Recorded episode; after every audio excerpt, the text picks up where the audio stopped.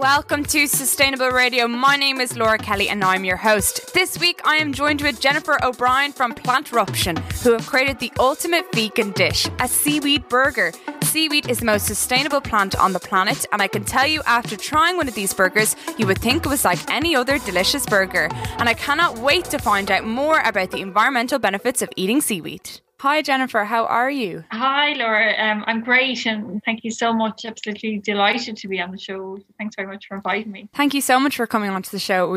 I'm so excited to talk with you. So I firstly wanted to ask you, what gave you the idea of setting up your business? Well, I suppose throughout my childhood and early adults, I had suffered from chronic asthma and relied on a lot of medication when I was growing up. So from that experience, I was always looking for ways to improve my symptoms, and I started using the seaweed baths in Enniscrone in County Sligo, where we had a holiday home down there. And the experience, I had incredible benefits from using the seaweed baths, which kind of ignited an interest in seaweed and the plant-based foods, and started using it in my diet. And during an MBA program in Trinity in 2019, I used this to actually research further into seaweed microalgae and plant-based foods and turned it into a research project, which gained a lot of attraction and gave me the confidence then to start the business. What were the health and environmental benefits that you found out when you were doing your research project? Sure. So, you know, our mission is to create alternative plant-based seafood without compromising on taste or the health of the ocean. So from my research, I suppose we learned that, you know, 60% of fish stock is at capacity right now. 30% has been completely depleted, and the population is expecting to grow to 10 billion in the next 5 years, and our oceans really just can't keep up with capacity right now. While agriculture and fish farming are helping that situation, there is some problems that come with that, keeping animals in such close proximity. So I suppose our solution was to come up with an alternative for people that love fish, still want to get that taste of the ocean, while using what the fish eat, the microalgae and the seaweed, using those products and essentially taking a layer out of the supply chain and taking out the middleman, the fish, and just feeding that product directly to the consumers.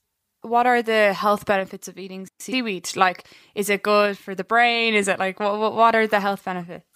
Absolutely. Seaweed is one of the first organisms on Earth. It's packed with nutrition. It's incredible health benefits. And also microalgae the same. So it really is a superfood packed with all nutrients and benefits. And we've particularly a high protein level, which people that are switching from that from traditional meat and fish to more of a plant-based diet, essentially. So fish essentially don't produce the amino acids directly themselves. They eat seaweed and microalgae, and essentially gives them the nutrients essentially that pass on to us. So there's incredible benefits overall to eating seaweed for the health, and I myself have experienced that as well. It really is a superfood. And seaweed is the most sustainable plant, isn't it? Like in the sea. Yeah. And aside from that as well, it's the fastest growing plant sea veg in the world.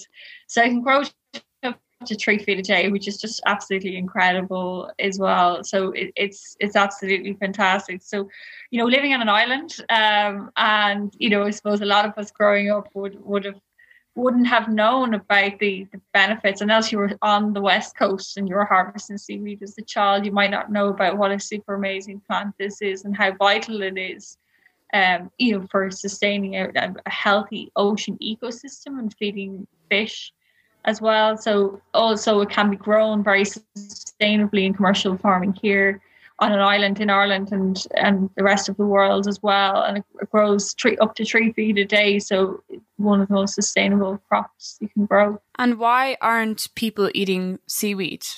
I suppose seaweed culture in Ireland typically is probably evolving. Along the west coast of Ireland, people would traditionally have used seaweed in broths and various soups, and it would have been popular among that cohort of people. And of course, seaweed is widely eaten in Asia, and huge seaweed farms there, sushi would be there. But traditionally in Europe, our culture was more towards meat and fish and seaweed. I suppose growing up in Ireland, we all know, we saw it was washed up on the shores. We saw it as potentially waste. And I suppose it was down to really education. People didn't understand the amazing benefits that it could potentially offer for nutritional benefits mostly. Can I ask, so obviously there's a huge problem with plastic and dumping in the waters, and there's a lot of things going around about how when we eat stuff from the ocean, we're essentially eating microplastics. So do you know anything about that in terms of seaweed? Yeah, I mean, absolutely. I think we all know our single-use plastic has increased dramatically, particularly over the last 20 years. And ultimately, those plastics end up in the food chain. And, you know, particularly in countries that don't have the trash collection service that we would have in the Western world. So that plastic is ending up in the sea. It's ending up in marine life. And it is destroying, and ultimately it's ending up in our food. So this is one of the ways, essentially, a lot of people are looking at ways to eliminate plastics, such as making seaweed packaging right now more sustainable, and we're also ourselves are focusing on compostable packaging. All of our packaging is compostable right through from the outside layer to the inside layer that can break down in the ocean within 14 weeks. And that was one of our main goals, despite being slightly more expensive to do this. It was really, really important for us as a company to use compostable packaging that would break down in the ocean. And it's also recyclable as well and biodegradable. So it has three of the options, and I think more and more companies are starting to become aware of the options and are starting to opt more compostable packaging. And there's been a lot of education and push for that over the past year, so it's great to see that work being done. So I heard you were collaborating with a lot of universities and you're doing a lot of research on seaweed. What kind of research are you doing at the moment? Yeah, absolutely. We're working with the university in the Netherlands, working and sourcing the most sustainable ingredients, being seaweed and microalgae, to use in our products, and looking at the various protein compositions that we can use going forward. Also working with new emerging technology that can change the texture of plant-based products that could create a more fish-like texture that will give people the experience of fish, but without having to compromise on the health of the ocean, essentially. So we're trying to create that awesome seafood experience using technology and some plant-based ingredients. And we're working with some Irish universities as well, such as Chagas, UCD, and we've worked with Trinity as well, and Limerick IT as well on that.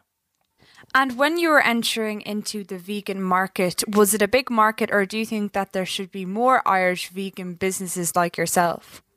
Yeah, I mean, it's certainly becoming a crowded space, absolutely. The market in 2019 grew in the US from 3.9 billion to 5 billion. And the total growth is expected about 9%. By 2025, I think the total vegan market is 12.69. While we see ourselves in that plant-based vegan market, we also see one of our competitors as fish. So we see cod as probably our main competitor, and 2.39 kgs of cod is consumed per year in Europe. So essentially, our aim is to disrupt that. Cod traditionally isn't a fish that's farmed, so stocks are being driven to depletion. So our mission is to essentially create a white fish alternative, such as cod, to give people that experience. So do you think in the last few years the environment has become a trend, or do you think people are genuinely trying to do their bit, play their part? I think over the last number of years, people have become more educated on ecosystems and oceans. I think a lot of the documentaries on Netflix are making a big impact. A recent one, Seaspiracy. And so I think those kind of documentaries are highlighting the devastation, I suppose, to ecosystems. And people are realizing that we're a growing nation, expecting to grow to 10 billion. And the way we're doing things right now isn't going to be sustainable. So we need to come up with other solutions, that being using innovation and technology to come up with new food sources and supplies. So I think the plant-based lifestyle and trend is probably set to stay in place, I think, for the next number of years. Absolutely. I think it's a long-term thing. I don't think it's a trend. And what is your opinion on, I know at the moment, the UN were supposed to be having talks on having a marine environment bill or law, like, you know, like the Paris Agreement, except for the ocean, and they have paused talks because of COVID. Do you have an opinion on it? Well, yeah, I mean, absolutely. We've seen the devastation in the oceans, and I think with the coral reefs dying right now, the stock's been depleted, and the overfishing that's happening, Ireland being one of the worst offenders in Europe. I think absolutely this needs to happen, that more protection and fishing rights need to be in place. So, of course, COVID has impacted a lot of movement and progression, but absolutely it's something that I think needs to be in place sooner rather than later. The longer we wait, the worse it's just going to... It's going to be. But on a lighter note, are you coming out with any more seaweed based products other than your burgers? I absolutely love your burgers. I had one actually when you had a stall at the Bushy Park Market in Ternier. Amazing. God, it feels like so long ago now. We're going through our customer validation phase at that point. So that's amazing. We're just releasing. We're doing a fish goujons right now that's made with seaweed and vegetables and tofu as well. So we're launching that into supermarkets and some independent stores in the coming weeks. And then our longer term project is the R&D with the universities in the Netherlands, where we're developing more texture based products and more research on sustainable products going forward. So we're hoping to have a range within the next 18 months and to be exporting from Ireland. That's great. So exciting times ahead. Absolutely. Very, very excited. Super passionate. I can't wait to particularly get our second product on the shelves shortly. And where can we purchase your product at the moment? Right now we're in 10 supermarkets, primarily around Dublin, particularly in Ranelagh, Rathgar, Kaline, Dawkey, and on the south side Sutton. And we've recently started to supply Cork as well. But if you keep an eye on our social media pages and our website, we regularly update where our stock is. So we're just moved into a new facility to help us scale up that production. So hopefully be able to supply more shops soon. That's great. Thank you so much, Jennifer, for talking with me. I really enjoyed our chat, and I learned so much about the ecosystem and about the environment. Listen, thank you so much, Laura, for having me. It's amazing, and congratulations on the show and all your great work that you're doing. So thank you so much. Thank you so much. Bye. Thank you. That was Jennifer O'Brien from Plantruption here on Sustainable Radio. Make sure to go check out her delicious burgers. It is a great alternative rather than eating meat or seafood, as you are reducing your carbon footprint. We have to go to a quick commercial break, but don't go anywhere, as I have another guest, Fiona from Sustainable PR. She created a PR business, and her unique selling point is that it's all sustainable, and I'm going to find out how it is sustainable. So don't go anywhere. Everything's fine on 93.9 Dublin South FM. I've always provided. That's what I do. Even when the job shut down, I somehow managed. But the pressure chips away at your confidence. I felt alone. I needed to talk things out. I learned Samaritans isn't just for when you hit rock bottom. I'm glad I called. It's always worth getting problems big and not so big off your chest. Call Samaritans. No pressure, no judgment. We're here for you. Anytime, talk to us. Free call 116 123 or go to samaritans.ie. Broadcasting to South Dublin on 93.9. This is Dublin South FM. Welcome back to Sustainable Radio, and thank you so much for staying with us. Our next guest is Fiona from Sustainable PR. She set up her business 2 years ago, and after working in PR, she realised how much waste is actually produced in PR. So she went off and set up her own business, completely waste-free, completely sustainable, and she only works with sustainable-based companies. And she is also a climate ambassador initiative coordinated by the Environmental Education Unit of Antashka. And I'm so excited to be speaking with her. So how are you getting on? Yeah, really good, thank you. This sounds exciting what you're doing. Yeah, it's great. Just trying to get people more aware, trying to do something a bit different, you know, yourself. Yeah, well done. So I firstly wanted to ask you, could you please explain to us what sustainable PR is? Yeah, of course. So it's a public relations agency, and I also do social media for brands. So I set it up 2 years ago. I've worked in an agency, a PR agency before, but I wanted to specialise in eco, sustainable and kind of brands who have a green ethos and who want to make the planet that little bit better. It's something I worked on and believe in, so I wanted to help brands tell their story. So I work with zero waste stores, minimal waste stores, bamboo toothbrushes, reusable coffee cups, anything along those kind of lines. I help them tell their story online and to the press. And do you just work exclusively with environmental-based businesses then? Yeah, so that's kind of my unique selling point. If they kind of have a sustainability angle, that's kind of the story that I want to tell. So, yeah, that's basically who I work with. If I love a brand and I use a brand as well, often I'll work with them. And then there's some kind of, sometimes I work with event-based companies as well, which may not necessarily be products, but they might have like a little interesting tidbit to tell. So, for example, I work with a yoga space, so probably not your typical sustainability company, but everything they do in the space is actually eco-friendly. They have an amazing space in Dublin. It's called The Space Between. So their kind of ethos and their customer and client is kind of that earthy kind of person. So they wanted to really promote the fact that that yoga is good for your lifestyle and meditation and stuff like that. So it mightn't be typically sustainable, but I work with that kind of client as well. And would you offer tips along the way to businesses that you're working with on how to be sustainable? Yeah, and often it's the other way around. Like, some of my clients are really inspirational.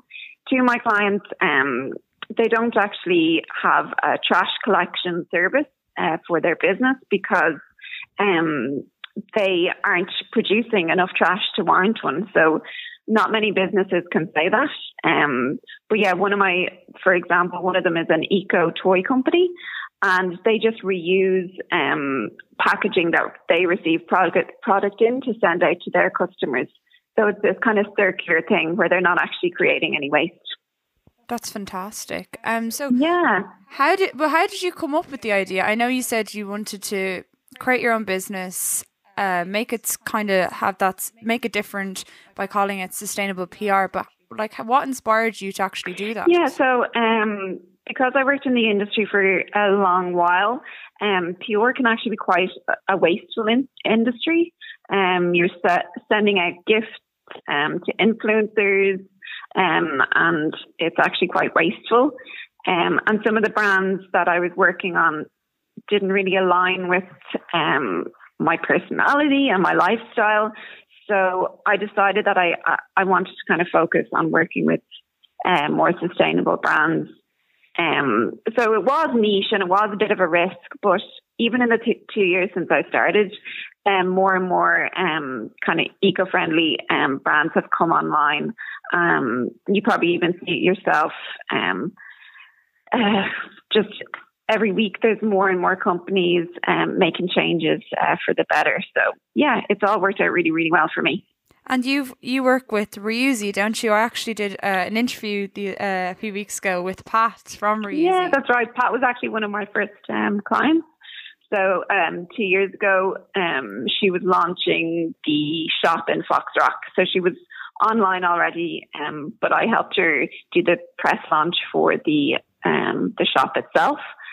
So yeah, I still work with her, and she has a great story to tell. She went from working in corporate, in the corporate world, to turning it all around and deciding she wanted to set up a minimal waste store. So she's a really interesting character and client. So yeah, I get to meet amazing people like that along the way as well, which is great. Yeah, fantastic. And I never thought of it like that. When you're giving influencers products, there is actually a lot of waste produced. Yeah. And so my thing is, if there is a new product, I'll be more strategic in who I gift. If I am gifting, it'll tend to be gifting one or two people products.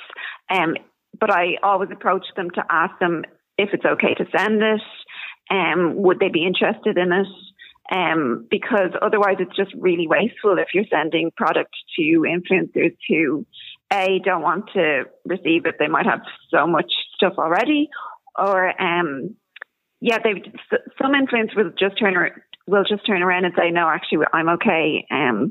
I've already received that, or something similar. So, because you have to factor in postage, packaging, and will it just be left to the side when they receive it? Because they're receiving so many gifts the whole time. So, yeah, just a bit of strategy around that. But what would you like to see change?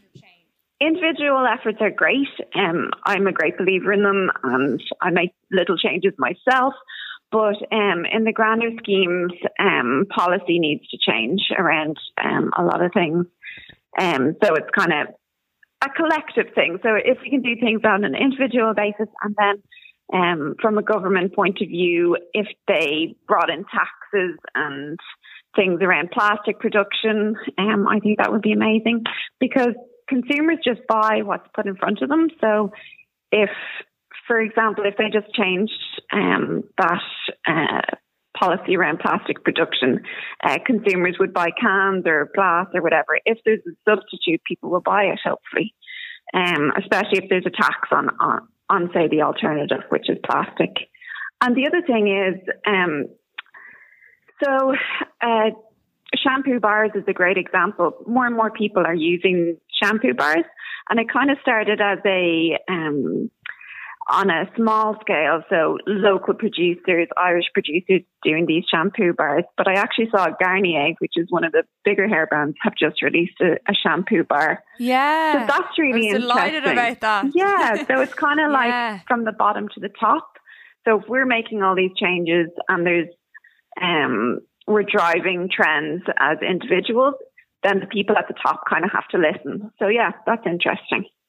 And from a PR perspective, do you think that businesses are kind of using the word sustainable loosely? Like, if you look at the likes of some fast fashion companies who are saying they are doing better, they are being more environmentally friendly, do you think they're using that as a PR stunt when people kind of can see that they're not really doing much?